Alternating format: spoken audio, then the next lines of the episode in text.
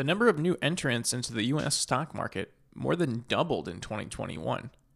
IPOs, shortened for initial public offerings, which is the first time a company is listed on the stock exchange, have reached more than 89 billion in 2021, a 232% jump for the same period from the year prior. A total of 250 initial public offerings raised in value over 2021, which is up 191% for the same period last year, and already beat 2020's total number of IPOs in that same category. This is all according to Renaissance Capital.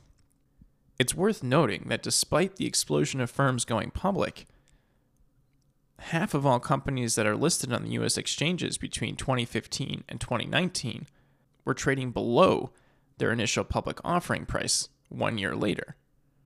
The number of IPOs being listed is around 200 a year for the years preceding 2020, which in 2020 it then jumped to 487, and then in 2021 it exploded to 1,082 IPOs.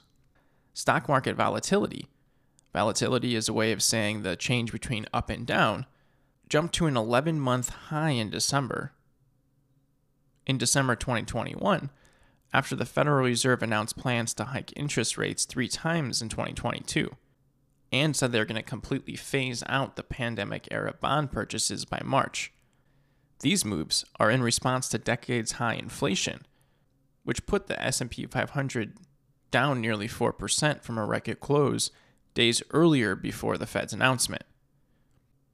In 2022, it seems that the IPO market is getting ready for another massive year, but it's unclear in the long term if this is going to result in a boom bust or in a continuation with inflation.